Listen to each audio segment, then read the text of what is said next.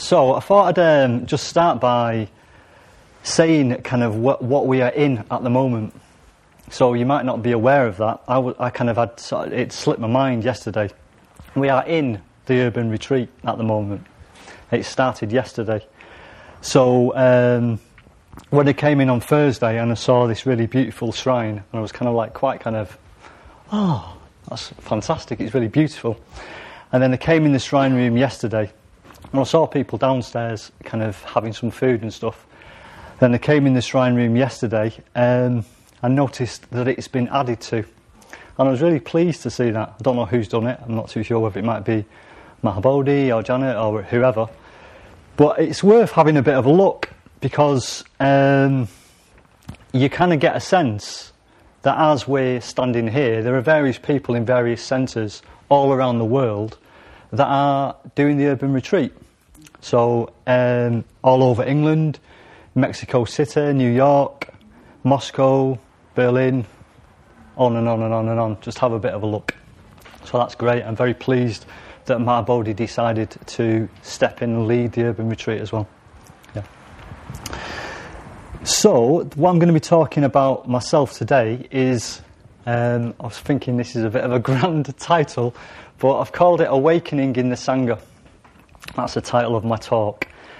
And I thought how would approach the title is by um, kind of bringing us from Buddha Day through Dharma Day into Sangha Day.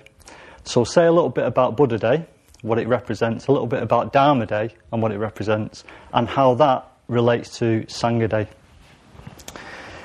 So, on Buddha Day, we celebrate the Buddha's enlightenment.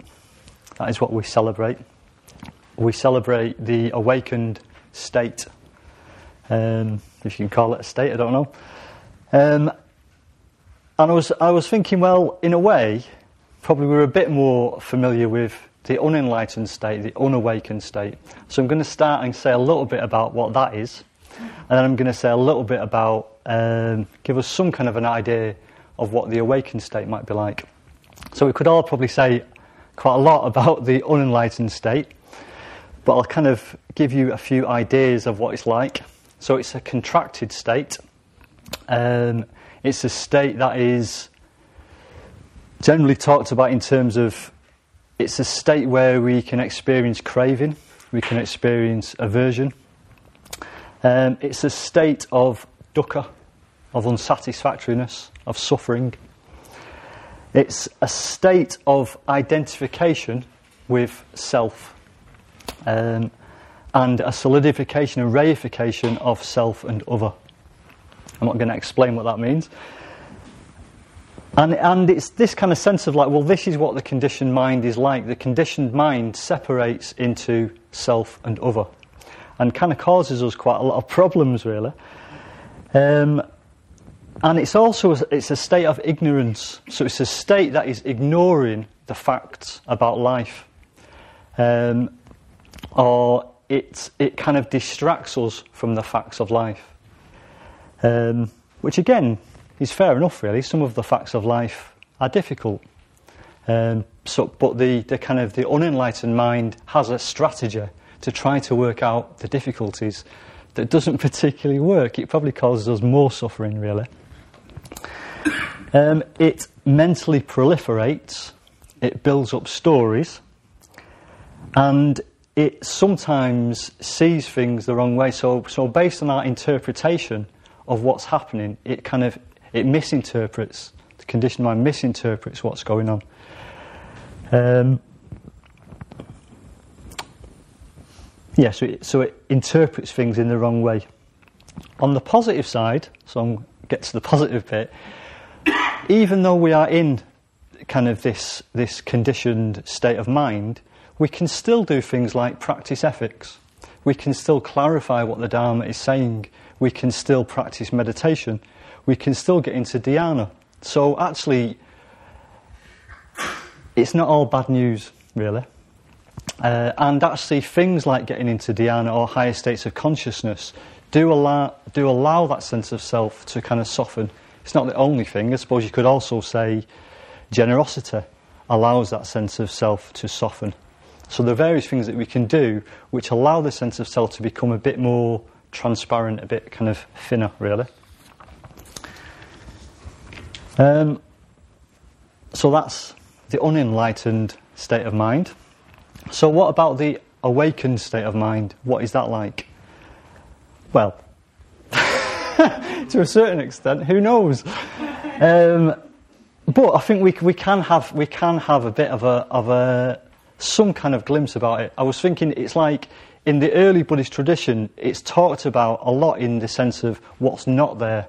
So what is not there is craving and aversion. What is not there are the various kind of um, negative emotions. They have been they've they've gone. Then they're, they're there no more. Um, and also, it's it's kind of like well, what also whatever I say within this section, kind of. Um, well, because I'm talking in kind of words and concepts, it's not really going to get to what it is about, really. It's just somehow to give some kind of pointer towards what it might be like. So you've got to kind of bear that in mind. So when I'm saying words, it's not like, oh yeah, I understand what that means. You might have some sense of it, um, but it's probably not full awakening, I imagine. So the awakened state is ethical. So also, I suppose, like we, like I say, we can also be ethical from where we are. But the awakened state is naturally ethical. Um, it is a state of openness, of spaciousness. So I said the unenlightened state is contracted, the awakened state is spacious. Um, it's also described as luminous. So the mind of someone who is awakened is luminous, is transparent, is clear, is lucid. And also, what is the fundamental thing that has been seen through is that self and other have been seen through. So there is no sense of self and other. Um, well, from the, from the perspective of being awakened, that has been seen through. So, what that means is that everything that comes out of, well, that happening, so the various kind of cravings and aversions, as I said before, are not operating anymore. And I imagine it's also a state of being very present to kind of what is going on, with a heart which is very responsive to kind of what is going on, a very loving, a very compassionate. Well, in, in a way, all of the emotions of the Brahma Viharas, taken to their fullest, are what an enlightened being, the emotions of an enlightened being. So we can practice those practices and we can move towards what it might be like to be awakened. And the other thing that I was thinking is like, um, for some reason, recently, uh, I was on I was on retreat at Vajraloka, and the figure that kind of started to come in a little bit more was the figure of Green Tara. And I know from reading and various things that they say that Green Tara's compassion is very quick to act. And my sense of that was more like actually, it's even faster than that. It is immediate. And the reason why I think it is immediate is because if there is no sense of self and other, if there is no sense of kind of overthinking things, it's kind of like whatever happens, there is just a natural response to that. So even as simple as things like somebody drops a cup and you're just there to pick it up. Somebody collapses on the street and you're there with that person. Um, doing whatever needs to happen. You don't, you don't have to think about that. It, you just allow, well, you don't even allow, your body naturally responds to, to the situation. So that is um, what the awakened state, I imagine, is like. So, and that is what we're celebrating at Buddha Day. We're celebrating that we all have that potential to awaken. Uh, we all have the potential to be more ethical. We all have the potential to meditate. We all have the potential to friendship, but we also all have the potential to awaken. So that is Buddha Day Festival. And then we come to Dharma Day Festival, and um, the story that tends to go with Dharma Day Festival, well, generally, if you're following the life story of the Buddha, is the Buddha gains enlightenment, and then he he looks out kind of over the world. And, well, at first he's, he's disinclined to teach, that's what we're told, because I suppose because what he's experienced is so, um, well, soul, whatever it is, kind of like it, hard to communicate with one thing, that he's, he wonders whether he can teach it, he wonders whether he can pass that on. Um, and we're told there are a few things that happen in that little bit of the story, but we're also told that he has this vision so he has this vision of lotuses, this pool of lotuses. And these lotuses are in different stages of growth. So some of them are still in the mud, some of them are beginning to grow up through the water, some of them are just maybe just their tip is kind of like just emerging from the water. Some of them have grown um, out of the water, maybe as a bud. And the, the, um, what is said about this is what the Buddha realizes is that uh, there are some people with but little dust in their eyes.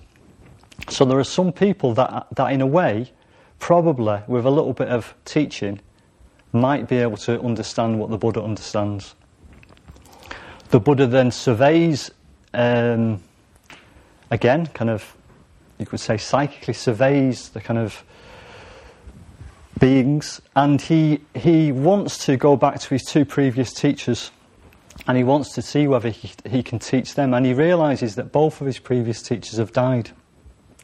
So obviously, he can't teach them, can he? So he. The next, the next lot of people that he thinks about are the five ascetics that he's been practicing with. And so that's what he does. He goes to see the five ascetics. And we don't really know what happens for sure. We know that, that they're, uh, again, disinclined to welcome the Buddha even.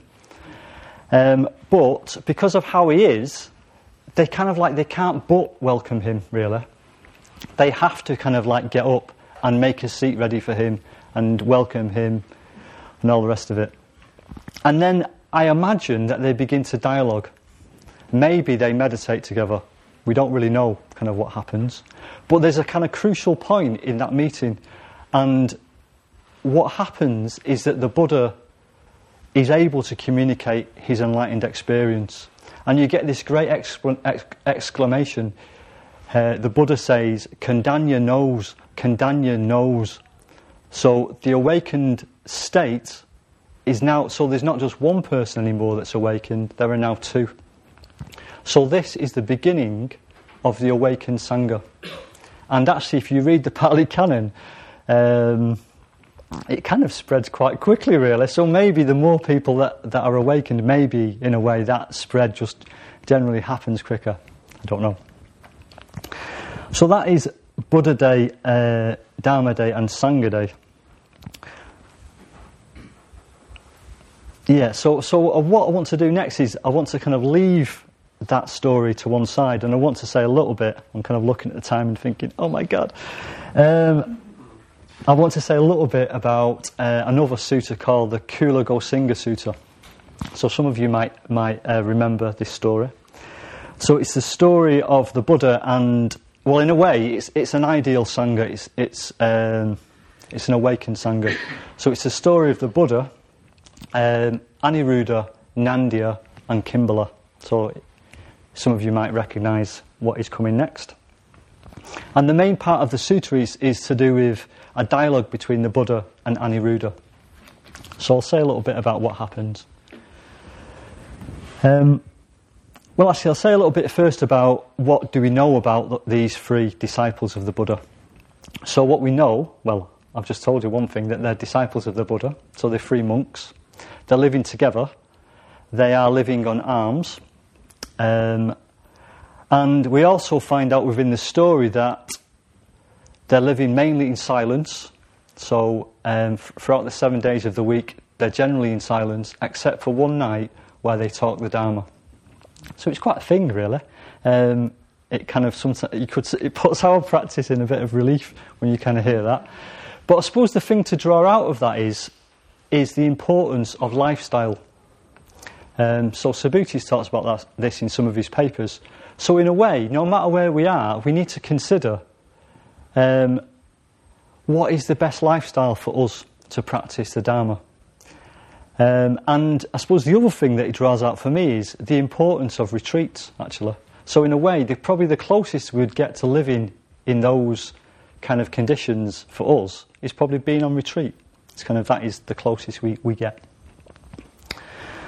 Um, and I'll, as I, well, I think I've said this anyway.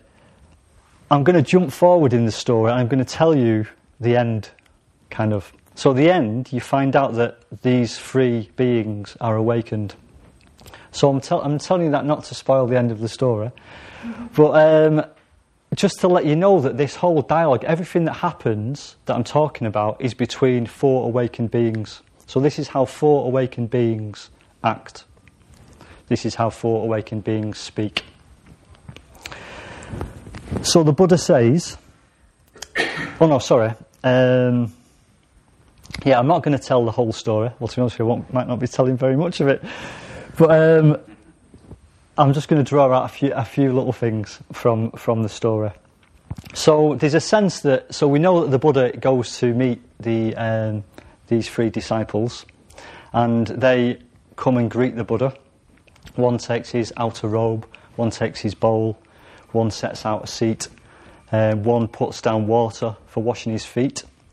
So, in the same way as maybe if one of our teachers was to um, come to our house, maybe there was three of us practicing together, maybe we'd take the coat, maybe it was snowing, we'd take the coat, we'd put them in front of the fire, we'd give them a cup of tea, uh, we'd, we'd get them sort of settled really.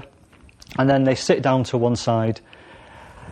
Um, well, in a way, they just wait really. It's their teacher that the kind of like, they let him take the initiative in this conversation.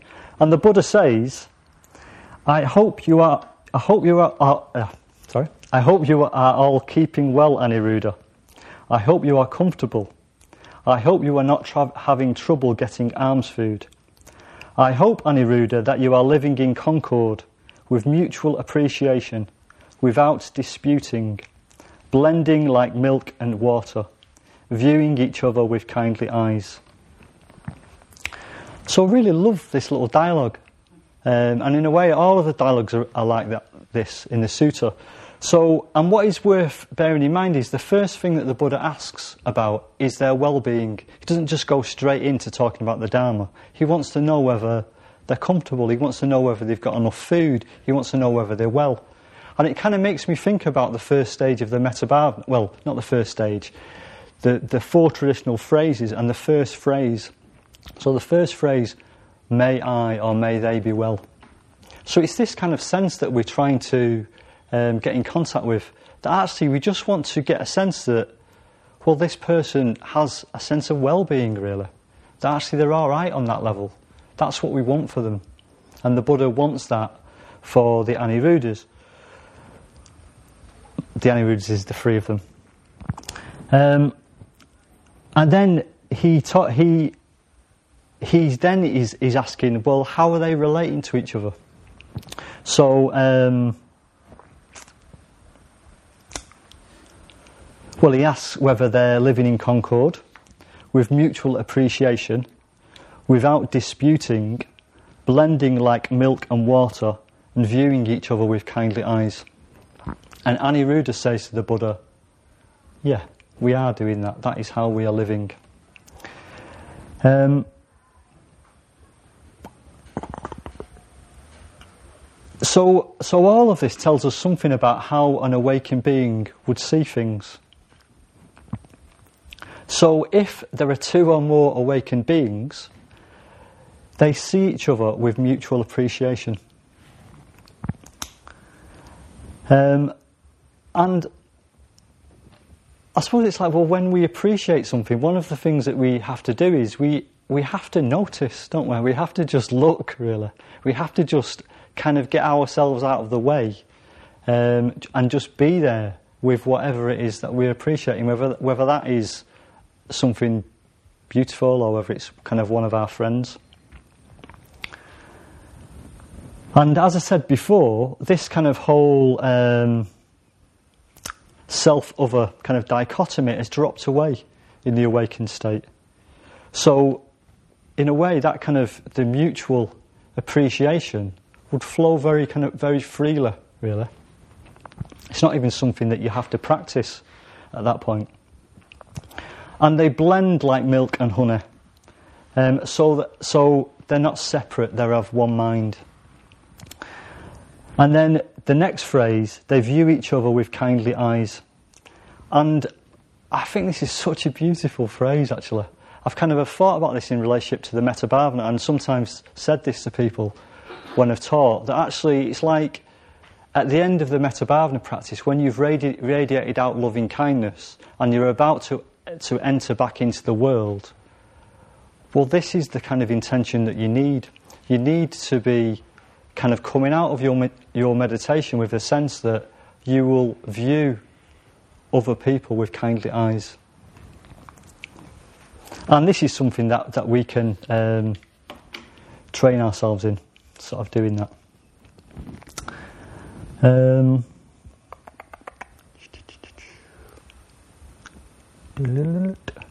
so I'm just pausing a little bit because this might be, have to be a talk in two halves. this the, the, second half won't be on Sangha Day.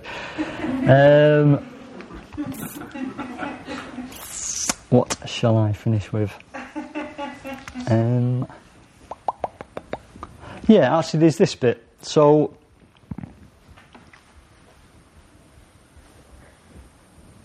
so the Buddha, the Buddha asks the Aniruddha, uh, the Aniruddhas, how do you live thus? So he's not just kind of satisfied with um, already what they've said. He, he, wants to know a few more details. And actually, as the sutta goes on, I am going to read the sutta in the puja, so at least you will get to hear more of the story.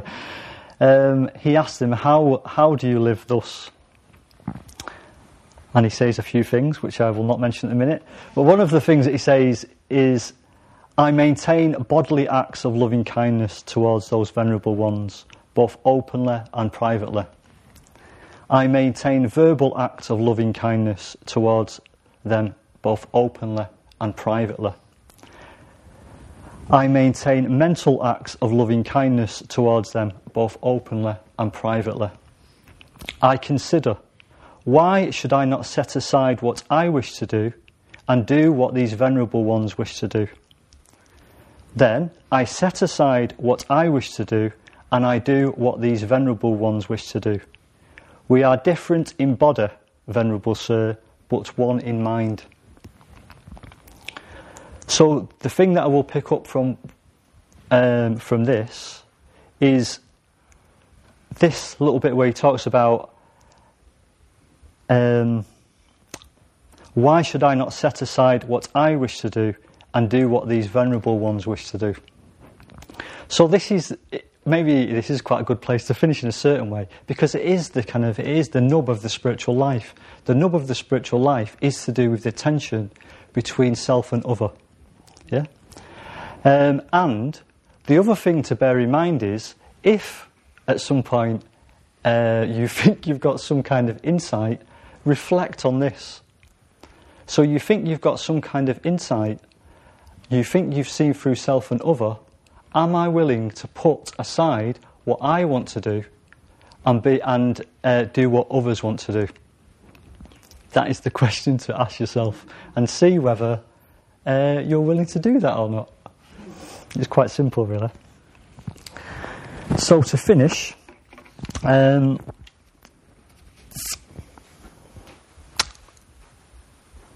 yeah, well, to finish, it's kind of like, well, just imagine what the Sangha would be like. It's kind of like, in a way, the Sangha Day Festival. I've called this talk Awakening in the Sangha. So, what that means is that as we sit here today, that is our potential. There is a potential for awakening in all of us.